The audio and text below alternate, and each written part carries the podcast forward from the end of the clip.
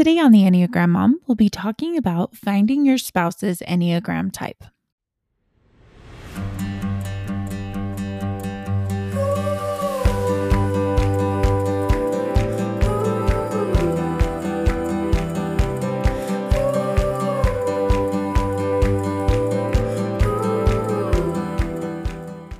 All right, it is February, the month of love. So, we are going to be focusing on relationships this month. So, I often get asked, How do I get my husband to take the Enneagram test?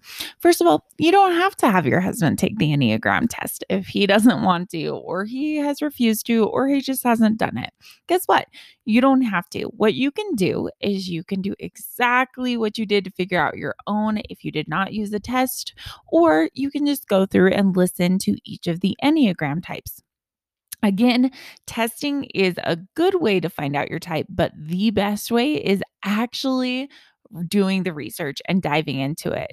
And then once you've figured out a couple types that they could possibly be, um, having some communication about it and talking about and asking questions so you can know it because they might be like, oh, this is kind of hokey or whatever. But honestly, once you understand their Enneagram type and yours, you can have a stronger relationship and a stronger connection. So, in doing this, you're going to want to kind of pace yourself. So, first thing you might want to do is write down some of the traits that you love about your husband or some of the things that he um, does when he is in stress or sometimes some of the th- behaviors that he has when he does things. Okay. So, you're going to kind of take this list of behaviors and be like, okay, which ones connect with each Enneagram type? Okay. So, I've gone through each of the Enneagrams, um, especially if you go through each of the type and you're listening. And as you're listening to each Enneagram type, going, oh, that totally makes sense, or it doesn't, keep in mind the wings as well, because they can pull those in. But what's going to happen is you're going to go over time you're going to pull some of those traits out that you're like, oh, this makes sense. So I'll tell you about when I figured out my husband's Enneagram type, which honestly is when this whole thing like exploded for me and kind of blew my mind. So I knew I was an Enneagram 3, and I actually mistyped my husband at first when I was first doing the reading as a 4. I didn't know much about the Enneagram then, but I knew that the Enneagram four, Four was known, known as the individualist. And my husband very much values being himself. And so I was like, oh, he's a four. And as I was reading things or sending him things, he's like, uh, it kind of sounds like me, but not really. And so as I dug more and more, it was it wasn't exactly a clear shot. And he was like, oh, it's okay, but it's not 100% me. So I kept going. And once I found Enneagram 8s, they also value individ- individualist and being an individualist, but in a different, for a different reason. For a different reason. And it's because the Enneagram 8 values freedom and desires to not be controlled. So when I started asking my husband questions about Enneagram 8 or sending him things about it, he was like, "Yep, yep, that totally makes sense. That that makes sense to me." So my husband wasn't originally like on board with this, but as we went along the process, he was like, okay, this is kind of interesting and this makes a lot of sense. Okay, so here we are. You've got all the different Enneagram numbers. You're looking into it. You're trying to decipher and figure out what your husband's type is. If he is not open to it, that's okay you can just be figuring it out for yourself and how to use it to better your relationship from your point of view. Because often we're like, oh, I want my husband to do this with me. But truly, as we are working to improve ourselves, naturally our relationships improve. So let me tell you some ra- ways that the Enneagram can help your marriage. First of all, I want you to go check out Enneagram and Marriage. They are on Instagram. Um, they also have their own website, which I will link in the bio. But it's super interesting. They have like the combined, so they have all the different types and like worksheets to go with them. And it, it's totally fascinating. So check them out. They also have their own podcast. But here's something some reasons that you should know your Enneagram types, especially in a marriage. I often surprises me when I'm talking to someone and they're a lover of the Enneagram and I'm like, "What's your husband's type?" and they're like, "I have no idea." And I'm like, "No, no, no, no, no. This is like the best part. This is the best part because if you are not use, utilizing the Enneagram for those that are so close to you, it's going to be really hard. That this is the best part of knowing the Enneagram. Okay, so one of the best things to know about your partner is what they're motivated by, right? So if you know that your partner is a type 2 and they're motivated by helping others, that is going to strengthen your relationship and it's also going to explain why they're constantly trying to help people when you're trying to make dinner and they're going to a neighbor's. Whatever it is, you will look at the motivation behind what they're doing and understand it.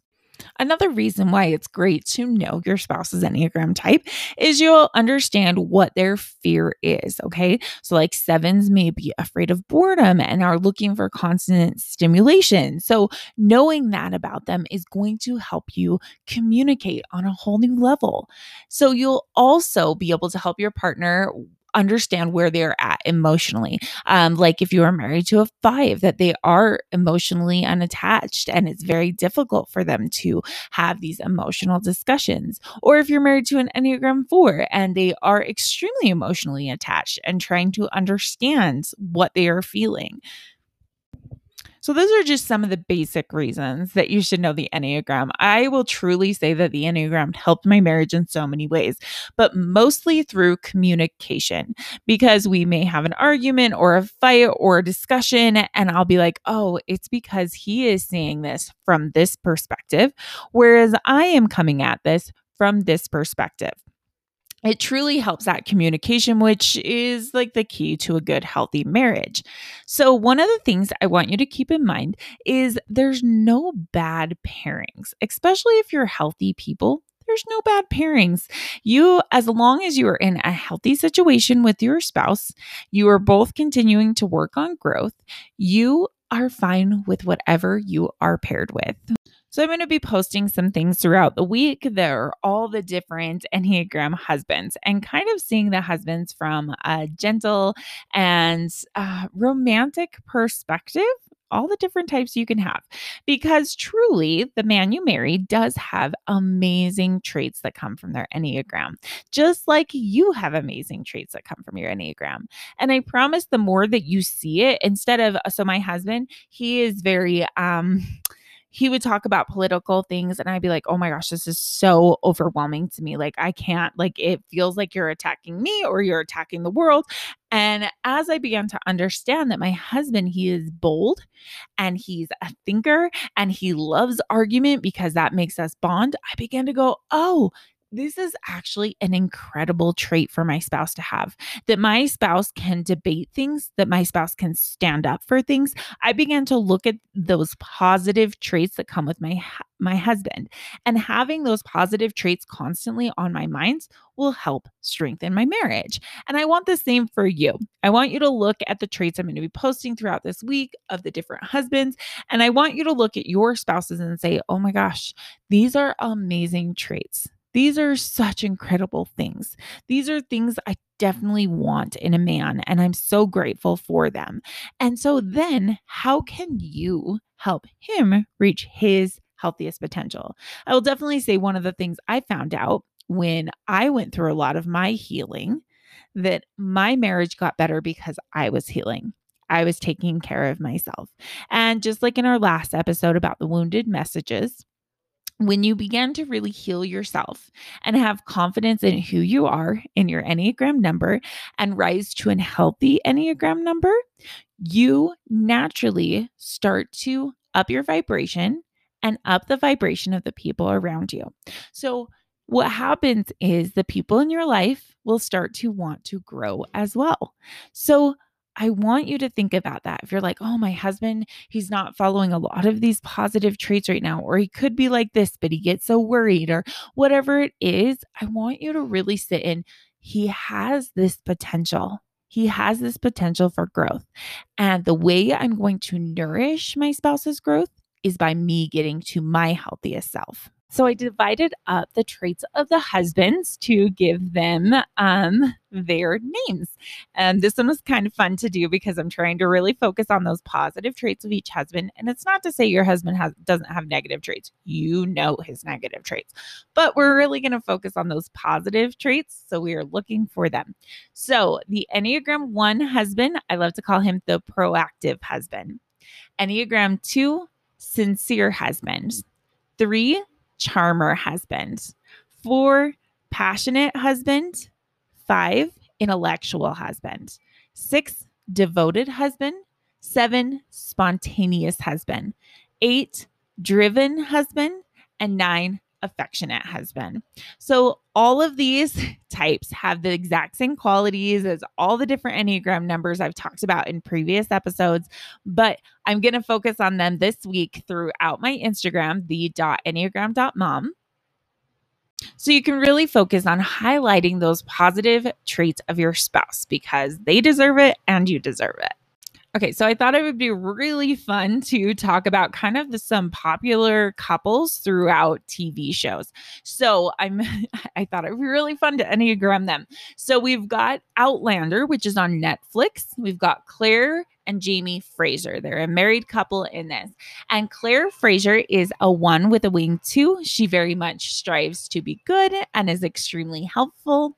And then Jamie Fraser, her husband, he is a nine with a wing eight. He actually avoids conflict as much as possible. He is very, very calm and kind to his wife, but he will pull into that eight wing.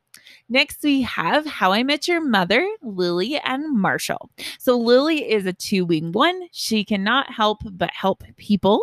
And Marshall is a two wing three. He can't help but help people too. So, they both have this exact same Enneagram type and wanting to help others. But Lily has a wing one with a little bit of the perfectionist, and Marshall has the wing three with the strive and the driven of a three. Okay, next up is Boy Meets World. So we got Cory and Topanga. So Cory is a six wing seven, extremely loyal and driven for fun. Um, this is the same Enneagram as Chandler Bing. Um, so they've got this fun, spunky personality, but also like worst case scenario. So we also have Topanga, who is a one wing nine. She is focused on being good and being um that perfectionist in her as well. Okay, next up we have from the movie Up, the Disney movie Up, we've got Ellie and Carl, which, oh my goodness, if you did not cry during that little non speaking segment, I don't know. I don't know you. Um, so Ellie is a seven with a wing six, always seeking for adventure. And Carl is a six with a wing five. So if you can tell, he was thinking worst case scenario, but he's extremely loyal. And with the wing five, he was a little bit more introverted. Okay, so the next show is Gossip Girl. We've got Chuck and Blair. So, Chuck, very, very strong and powerful, and he's got some charismaticness to him. He is an eight with a wing seven. He does not like to look weak, and he also is looking for that fun, has lots of energy.